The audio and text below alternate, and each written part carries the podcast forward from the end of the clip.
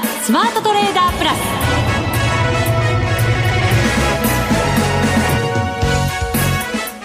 全国のリスナーの皆さんこんにちは。内田まさです。この時間は2024年最初のザ・スマートトレーダープラスをお送りしていきます。この方をご紹介しましょう。国際テクニカルアナリスト福永博之さんです。こんにちは。よろしくお願いします。よろしくお願いいたします、はい、今年第1回目の放送ということで、はい、まずは被災されたそうですね。はい、はい、申し上げます。そしてリスナーの皆さん今年もどうぞよろしくお願いいたします。よろしくお願いいたします。いろいろあったねお正月でしたけれども。いやね、はい、本当にびっくりなことがねちょっと多くて、はい、まあでもそれをねちょっとあのなんとか、えー、これから、えー、まあ挽回するというかですね、はい、そういう方向にまあ1年持っていけるようにしたいなっていうところは、まあ、最初にねちょっと感じたところでありますけれども。そうですね。ここはね、日本人の力ということで頑張っていきたいなと思いますけど、ね、まあ新年の今日相場も初めての相場ということで、第8回迎えて、ええ、あの一時やっぱりちょっと大きく下落する場面もねありましたけれども、はい、なんとかでもあのね、結構戻して出られたということでトピックスもプラスで終わりましたそうですよね、はい、あのトピックスは一応あの続伸で、うん、ただまあ日経平均だけが残念ながらまあ3営業日続落という形になりまして、えー、まあ一時日経平均株価はね、770円ぐらい安くなる場面あったんですけど、はい、まあ売り一巡後は、まあ下げ渋るというか、下げ幅縮めるというような。そうですね。はい。結局175円安。そうですね。うん、まあですから、まあこういう動きをどう捉えればいいのかっていうところで、まあ今年のね、スタートっていう、まあ本当なんか、スマートトレーダープラス大発会初めてじゃないですかね。過去ありましたっけね。ですよね。えー、なんかあんまり記憶にないんですけど、ないと思います、はい、私もあのラジオは、ええ、あの去年の一番最後のラジオがザ・スマートトレーダープラスで、今年最初の放送がまたこれですからね。ああ、そうですね。ですからね、はい、あの、ちょっとまあそういったこともあってですね、あの、まあ、大発会の値動きから、まあ、どんな、あの、ことが、まあ、そう予想されるのか？お、一年をもしかしたら読み解けるかもしれない。まあ、そこまでいかないと思います。正直に言います。そうでしたか。まあ、ただ、あの、いろいろアノマリ的なものをね、ちょっとお話したいなと思っております。はい。なんとなく、今年最初の放送っていう感じがしますね。そうですよね。まあなんとかね、ちょっとあの、まあ、相場も盛り上げていきたいなというふうに思いますけどね。そうですね。アメリカではあのナスダックはちょっと大きな下落になってましたので、はい、このあたりもどんなふうにね、テクニカル上で何か変化があるのかというところも、伺っておきたいななそうですね。思いながら来ました。はい、はい、一緒にあのご紹介していきたいと思います。はい。よろしくお願いします。はい、よろしくお願いします。この番組を盛り上げていただくのはリスナーの皆様です。プラスになるトレーダーになるために必要なテクニック心構えなどを今日も身につけましょうどうぞ最後まで番組にお付き合いください。この番組はマネックス証券の提供でお送りします。スマートトレ計画よーいドン。さあ、それでは改めて今日の日経平均株価大引けは175円88銭安33,288円29銭で取引を終えています。一時32,693円18銭まで売られる場面がありましたけれども、そこからは随分戻して終わったということになります。はい、そしてトピックスはプラス12.40ポイントの2378.79ポイント、続伸で終わりました。そうですね。はい。で、あのー、まあ、大発会、残念ながら、あのー、今日マイナスで日経平均を終えたんですけれども。そうですね。日経平均は3日続落です。はい、あのー、でも皆さん1年前の大発会の日って、うん、上がったか下がったか覚えてます？下がりました。ね。うん、ということで、まあ昨年も、あの、下げたんですけど、えー、日経平均株価年間で見ると、おまあ27%、28%ぐらいですか？はい。あの、7%ぐらいですかね、上昇して終えたという形にはなったんですよね。はい、合格点ですよね。いや、もちろん合格というかもう、もう、花丸、二重丸。できすぎ。はい、ちょっと古い。福永さんちゃんと株式手帳にね、そのデータが載ってるんですね。そうなんです福永博之監修の株式手帳、新しい今年バージョンですね。そうなんです。今年バージョンにですね、一応、あの、ごめんなさい。まあ、ただこれはもう手帳売り切れちゃったみたいで。完売しちゃってるんですよ。すごいですよね。ね本当昨年もね、実は完売してまして、今年も完売で本当にあの、ありがたい限りなんですけれども。為替手帳まだあるかもしれませんから、そちらをお求めいただければ。あ、の、吸ってる数が違いますから、そうですね。多分。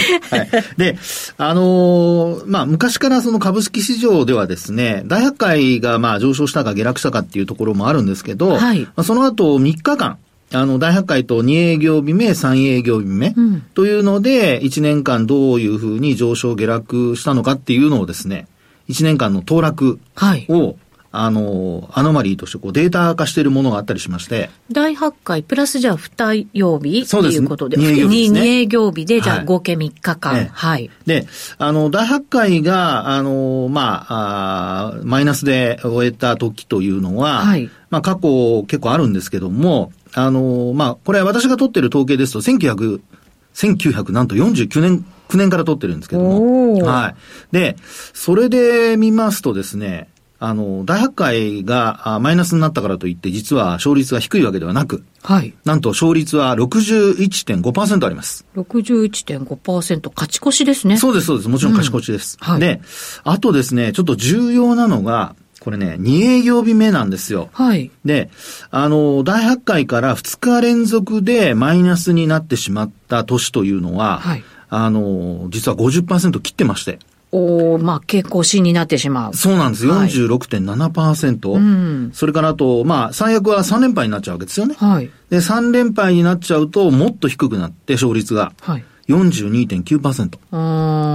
で、もちろん、あの、その回数たるやその3連敗っていうのはもうほぼありませんから。あ、そうなんですね。あのね、過去で、えー、7回しかないんですよ。その、はい。あのデータで見るとですね。はい。で、それで見たときに一応負け越しになっていて、うんえー、まあ3勝4敗。うん、ということで42.9%っていう形になりますね。はい。で、まあ、あの、勝率で見ると、今お話したような形で、えー、まあ、大発会が下落したというだけで見ると、その後は、あの、上昇しようが下落しようがっていう話で見たときに、あの、2日間連続で下落した、2営業日連続で下落した年っていうのは実はあんまり良くなくて、はい、まあ、そのあたりがですね、あのー、まあ、えー、勝率はちょうど5割になります。うん、で、3日目が上昇。で、えー、3営業日目が上昇ですね。で、3連敗した時にはもう42.9%までもう勝率が落ちてしまうと。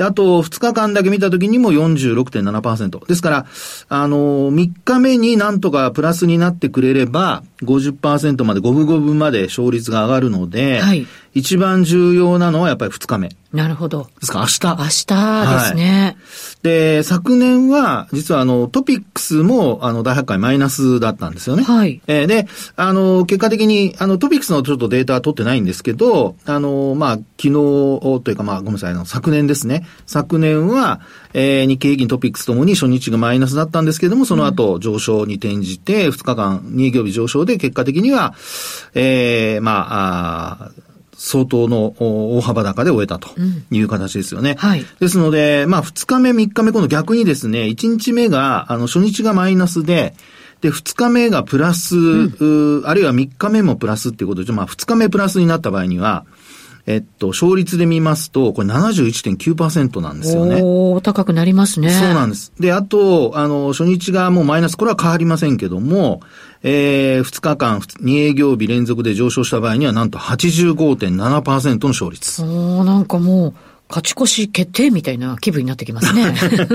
まあ、どのぐらい上がるかわかりませんけど、ね まあ、確かに、ね、上昇率はまた別の話なので。なるほど、なるほど。はい。で、えー、そういうふうにですね、えー、見ていくと、まあ、あの、初日マイナスになったあ後、ちゃんと2営業日上昇してさえくれれば、結構な確率で年間通して、まあ、上昇というのがですね、期待できるのではないかというのが、まあ、この、これまあ、あくまでアノマリーですからね、データで見たところでの、はい、まあ、ちょっといい話。そうですね。はい、これちなみに、初日が、まあ、マイナス。はい、2日目がプラス、はい、3日目がマイナスとかってデータもあるんですかあ、ありますよ。へあのですね、あのー、そうなるとですね、あの、初日がマイナスで、大発会マイナスで、翌営業日プラス。はい、で、3営業目、3営業日目がまたマイナスと。そうなるのも数は少ないんですよね。はい、過去4回しかないんです。でも、その中で3勝1敗で75%の勝率です。安心しました。一応聞いておこうかなと思いまして。いやですからね、これ2日目が結構重要なんですよ。そうですね。だから、ええ、明日頑張れば、はい、なんとかなるぞと。そうなんですよね。うん、ですから今日の引け方からすると、あの、少し期待を持たせてくれるような終わり方じゃないですか。はい、そうですね。あとトピックスも一応プラスで終えてますので、まあ、そう考えるとですね、まあ、あの、日経平均とトピックスの組み合わせっていうのは取ってはないんですけども、えー、今お話したような形で日経平均の、あの、値動き、まあ、今日ちょっとね、マイナスで引けたりだとか、あと、えー、いろいろと、あのね、ハプニングが起こったりしてますので、はい、えー、なんかいいデータないかなと思って見てみたら、はい。初日マイナスでもこんなにマーケットは良かったんだよっていうお話でございますね。うん、そうですね、はい。どうですか？テクニカル的には、はい、今日は、えっ、ー、と、25日線は上回って日経平均も追われた。はい、ただ、5日線がまだ上にあるよという感じなんですかね。そうですね。ええ、あの、日経平均は25日線上を維持して終えているっていうところにはなりますよね。そうですね。下髭長くなりました。はい、で、ね、あと、あの、まあパラボリックも実は今日大幅に下げたんですけど、え、まだ要点したままでございますので。ああ、よかったですね。はい。で、あとトピックス、日経500もともに要点したままでございます。うんですから、まあ、要点したのが、まあ、昨年の後半というか、まあ、年末近くにかけてなんですけど、はい、まあ、そのまま、あの、まあ、プラスを維持しているっていう状態、あ、要点をね、維持しているという状況なので、まあ、そういう意味でもですね、えー、やっぱり明日、ちゃんと値を、まあ、回復できるかどうか、はい、まあ、そこがすごく、まあ、日経平均だけで見た場合ですけどもね、えー、重要になってくるのかなと。本当にあの、明日、まあ、あるいは3連敗になると、本当に、やっぱり値動き的には、相当、勝率、過去、これだけでサンプルが少ないにもかかわらず、はい、負け越しになっているので、そうですね。はい。まあ、このあたりはですね、ちょっと、まあ、これ皆さんでどうこうすることはできないですけどもね、まあでも外部環境としては、まあアメリカ株の先物がちょっとこう戻していたりだとかですね、はい、あるいはちょっと円安に触れてるじゃないですか。そうですね。で、まあ後半のところでまたね、為替の円安についてもちょっとお話したいと思うんですけど、はい、まあ先ほど内田さんから話がありましたように、このアメリカ株ですよね。そうなんですよ。はい、ここがだからね、肝になってくるわけですよね。そうですね。えー、で、アメリカ株が、まあ少しでもやっぱり値動き、あの、良くなってくれればというところなので、まあ日経平均は今お話しましたように25日線上回ってきていると。それからとトピックスもですね、えー、値動き的には、あの、まあ、これまで75日線を下回るっていうような流れ、状況になっていたわけなんですけども、はい、まあ、あの、今日はですね、えー、もちろん5日線も上回って終えていると。いう状況ですので、まあ、値動き的には実はもう3本の移動平均線全部上回っておいてるんですよね。うん、で、さらに、あの、5日線が、あの、まあ、25日線を上回るようなゴールデンクロスも発生してますし、まあ、今日の安値が実は75日線で止まってるっていうところもありますから、まあ、このまま一応上向きの5日線上を維持してくれるようであれば、もちろん日経平均がですね、あの、トピックスと連動してくれればいいんですけども、まあそれでも連動しなかったとしてもですね、あの、下げ渋ったり、あるいは下げ止まったりというようなことになってくるかと思いますので、まあ明日以降やっぱりトピックスが5日移動平均線上維持できるかどうかっていうところがですね、結構、あの、重要なポイントになってくるかなと。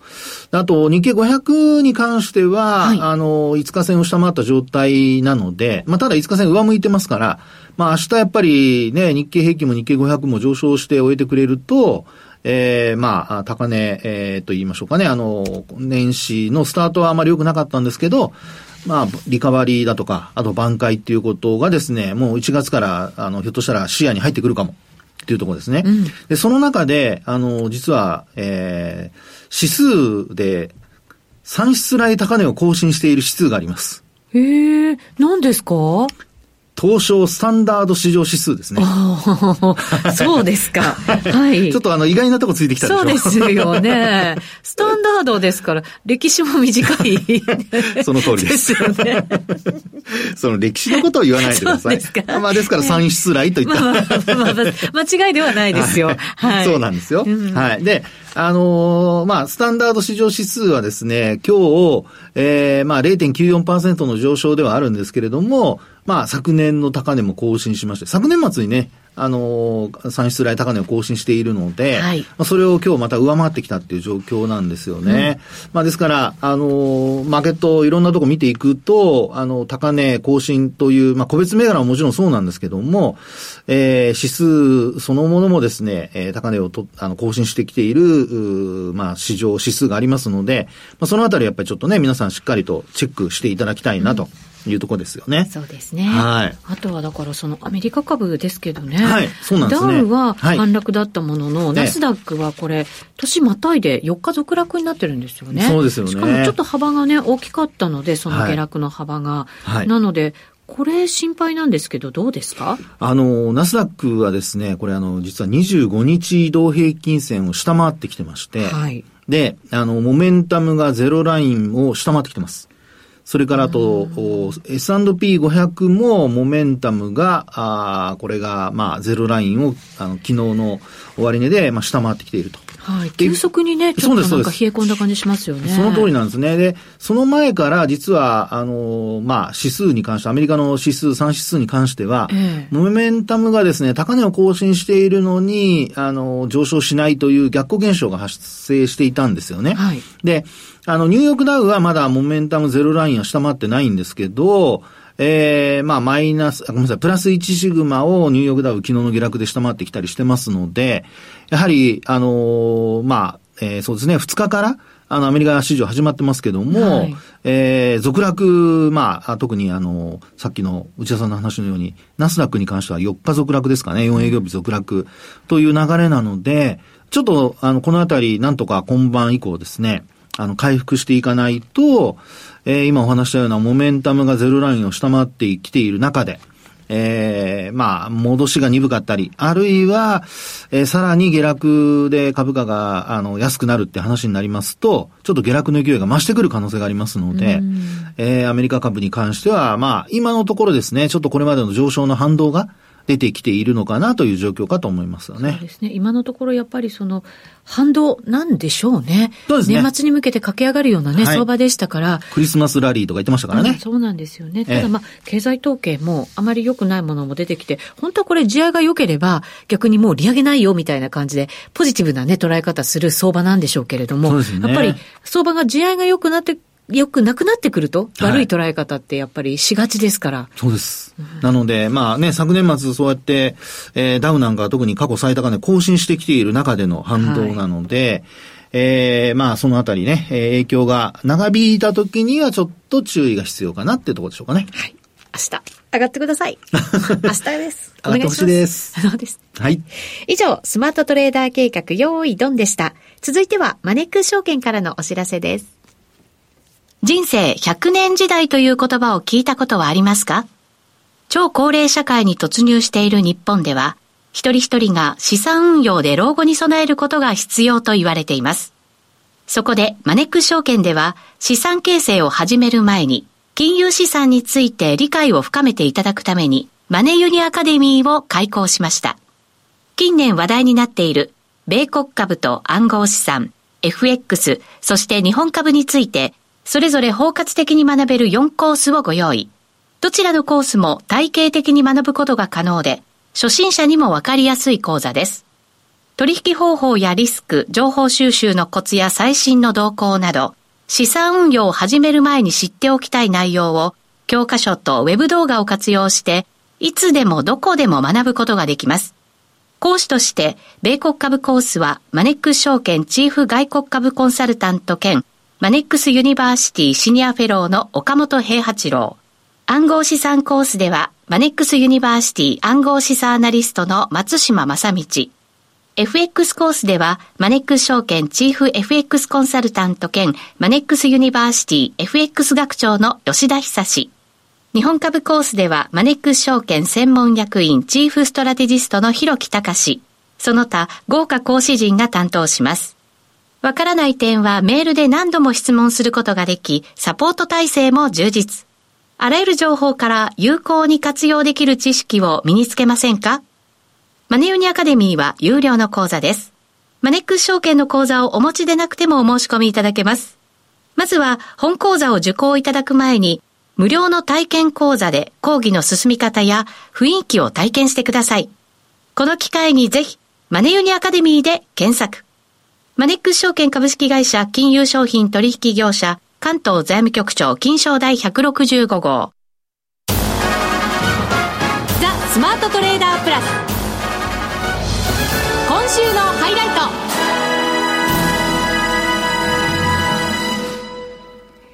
さあ、それではここからは、為替市場の分析です。はい、現在、ドル円ですが、143円42銭から43銭あたりでの取引となっています。今日はですね、142円台ももちろんあったんですけれども、そこから駆け上がるように143円、えー、後半まで行きました。はい。はい。あのー、まあ、えー、っと、今、内田さんの話にありましたようにですね、えー、年末のね、あの、年末年始のところで、まあ、結構年始に入ってからの、あの、ドルの上昇というか、円安というのがちょっと目立ってきている形ですよね。はい。で、まあ、この考え方として、アメリカは利下げをするであろうっていう中で、まあ、やっぱりどうもですね、あの、日銀が、なかなかその正常化に向けては動き出せないであろうというですね、そういう、まあ判断というのが、まあ為替市場の方では広がってるっていうようなことがですね、一部言われてますですね。はい。はい。で、あの、それが、まあ特に、あの、やっぱり年始に入ってからですね、えー、商いの薄いところで動きに、まあ、拍車をかけたと。まあ、ドル、円安のですね、えー、動きに拍車をかけたっていうところで、まあ、いつもお話してますようなボリンジャーバンドで見ても、実は今日の上昇でですね、えー、まあ、ドルの上昇ですね。えー、で、えー、20日移動平均線を上回ってきているような、まあ、そんな状況になってるんですよね。はい、で、ちなみに、あのー、まあ、昨年の、おまあ、ドルの高値で言うと、151円の90銭台なんですけど、はい、えー、あと、ドルの安値が、えー、っと、こちらの方ですと、140円の20銭台ですかね。